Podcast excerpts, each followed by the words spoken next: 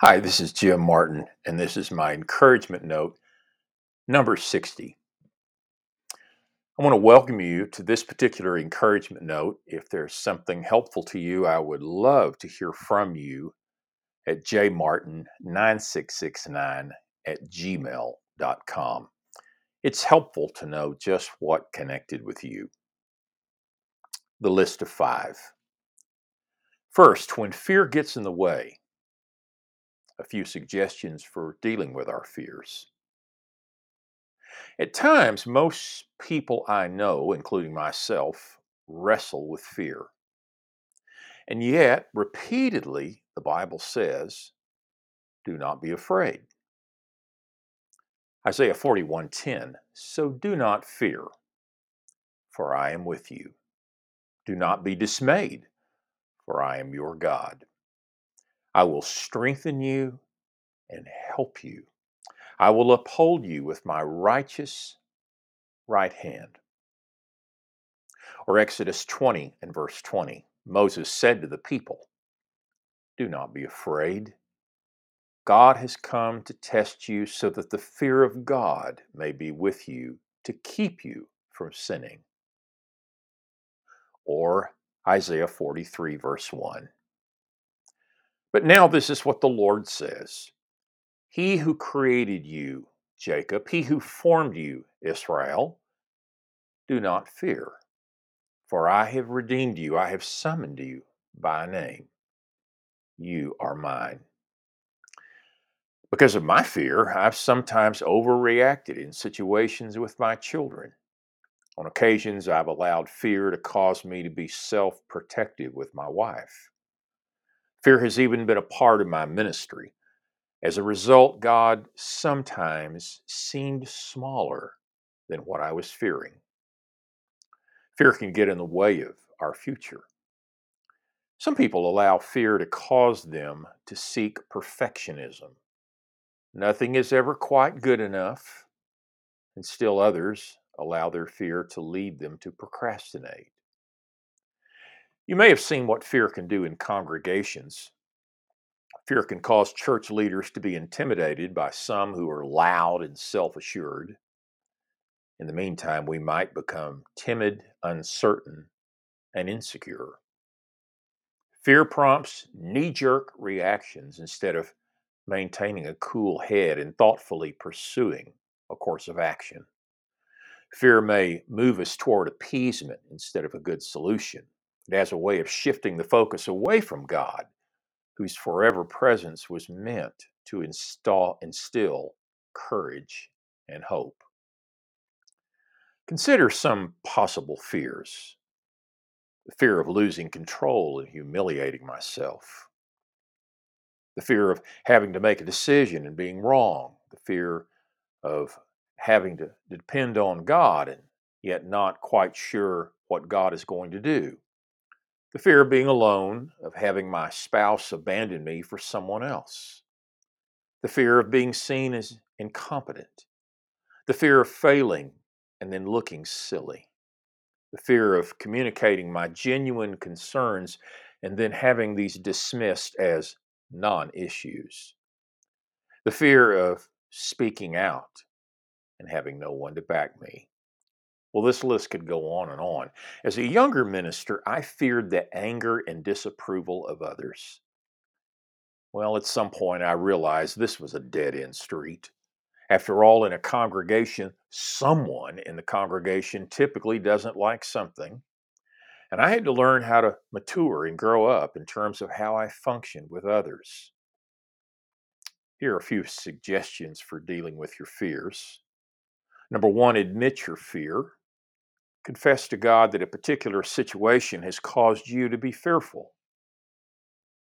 Second, read scripture, particularly texts that remind you of how large, majestic, and powerful God really is. Three, consider the times in your life when God has shown his faithfulness. Thank God for these faith building moments which have the capacity to increase your trust in Him. Four, pray that you might dare to trust God even though your problem is not resolved. Second, unscripted moments. Learn to pay attention to the subtle work of God. As I drove across North Mississippi on Highway 72, I was gripped by a compelling audiobook. From Memphis to North Northern Alabama, I, I listened to Ernie Johnson Jr.'s book, Unscripted The Unpredictable Moments That Make Life Extraordinary. Johnson, the father of six, four of whom are adopted, is the host of TNT's Inside the NBA. The audiobook is spoken by Ernie Johnson Jr. himself. And hearing portions of this book, I was teary eyed. The book is both moving and expiring and inspiring. Uh, regarding a job, for instance, regarding a job, Johnson said, Your job is what you do, not who you are. And then he told the story of Michael, a three year old boy who couldn't walk or speak.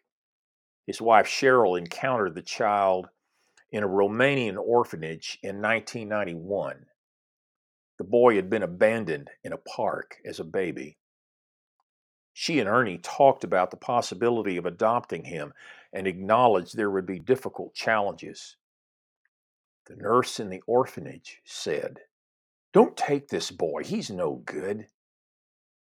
Johnson respi- responded with these words We'll bring him home. And they adopted him, only to then learn that he had muscular dystrophy. And then Johnson spoke of a high school coach, basketball coach, Phil Bolier, who worked to make Michael a part of his team. He thought his team could learn much from Michael about the importance of making a real effort. Michael enabled uh, to teach students in his classes about the importance of loving one another and that everyone has value. Throughout the book, he spoke of the importance of going unscripted. This includes being willing to do the unplanned and unpredictable as you learn to trust God. And finally, Ernie Johnson spoke of his own battle with cancer, discovered in 2003. He spoke about the words a technician told him that meant so much. You may have cancer, but cancer doesn't have you. He learned to trust God, period. And this would become his personal mantra. I have included this book in this encouragement note primarily because of what Johnson says about Blackberry moments. This was a family term that originated from a time when Johnson was eight years old playing Little League Baseball. The other team was at bat, and a ball was hit over a chain link fence. Several of Johnson's teammates began looking for the ball. However, they discovered several blackberry bushes filled with luscious blackberries. They stopped looking for the ball and ate the blackberries. Through the years, the family has talked about Blackberry moments. The unexpected but sweet moments in life that we all need to savor. These are moments in which God seems to work through and even orchestrate the unexpected. So do I have my eyes open for these for those unscripted blackberry moments? Instead of totally focusing on my challenges, could I savor the blackberry moments? And could it be that many of these moments actually reflect the subtle work of God?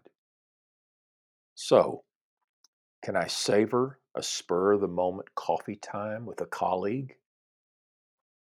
Can I savor a pleasant conversation I experienced at the grocery store? And can I savor a kind gesture by one of my coworkers? Three, Note to self, and this is time well spent with this 10 minute video below. I've already mentioned sportscaster Ernie Johnson.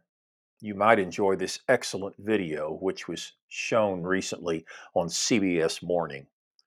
Johnson reads his letter to his younger self. And this is excellent. Regarding his cancer, he wrote to his younger self Medicines and surgery may fix you, but it is your faith, your family, and your friends who will sustain you. Well, what would you write to your younger self? What would you want your younger self to know about life, marriage, a job, etc.? What would you say to your younger self about challenges and discouragements?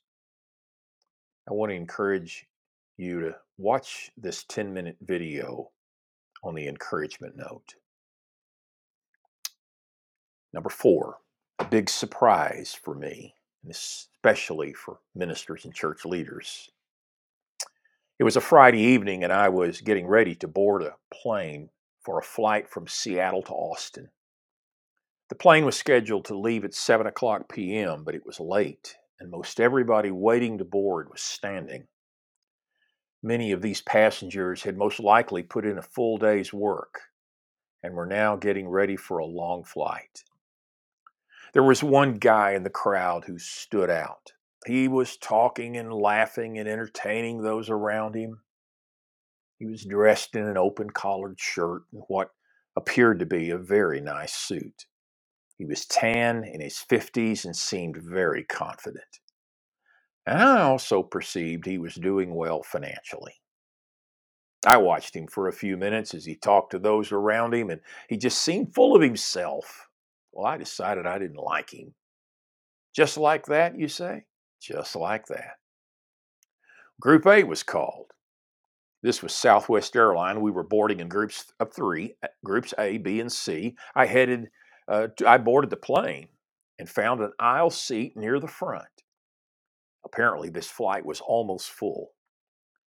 As other passengers boarded, they continued to walk by the row where I was sitting, avoiding the vacant middle seat. There was someone at the window, the vacant seat was middle, and I was sitting at the aisle seat. Maybe this middle seat might just remain empty for this flight. A few minutes later, he came down the aisle. Yes, the obnoxious guy who had been entertaining the large group of passengers moments ago. He stopped when he got to my seat. Mind if I sit here? Sure, I said, not quite sincere. And inside, I thought, good grief, I'm going to have to listen to this guy all the way to Austin. Minutes later, the plane took off. The guy in the middle seat looked at me and asked where I was going and what I did for a living. I figured that once I told him I was a minister, this would end all conversation. I told him that I lived in Waco and was a minister for a church there. He then said, You are a minister? Wow, you make such a difference. He told me his life had been a mess and that he had begun going to a church in Austin, and his whole life changed as he encountered Jesus. Now he was part of a recovery group for recovering alcoholics. He talked about the difference the Lord had made in his life. And of course, I had to quietly talk to the Lord about my own pathetic, immature attitude in a situation that may have been a divine appointment. And perhaps this was a Blackberry moment. Number five are some reading, listening resources that you might enjoy. I hope you have a great day. Hope you have a great week, and I appreciate you listening to this encouragement note.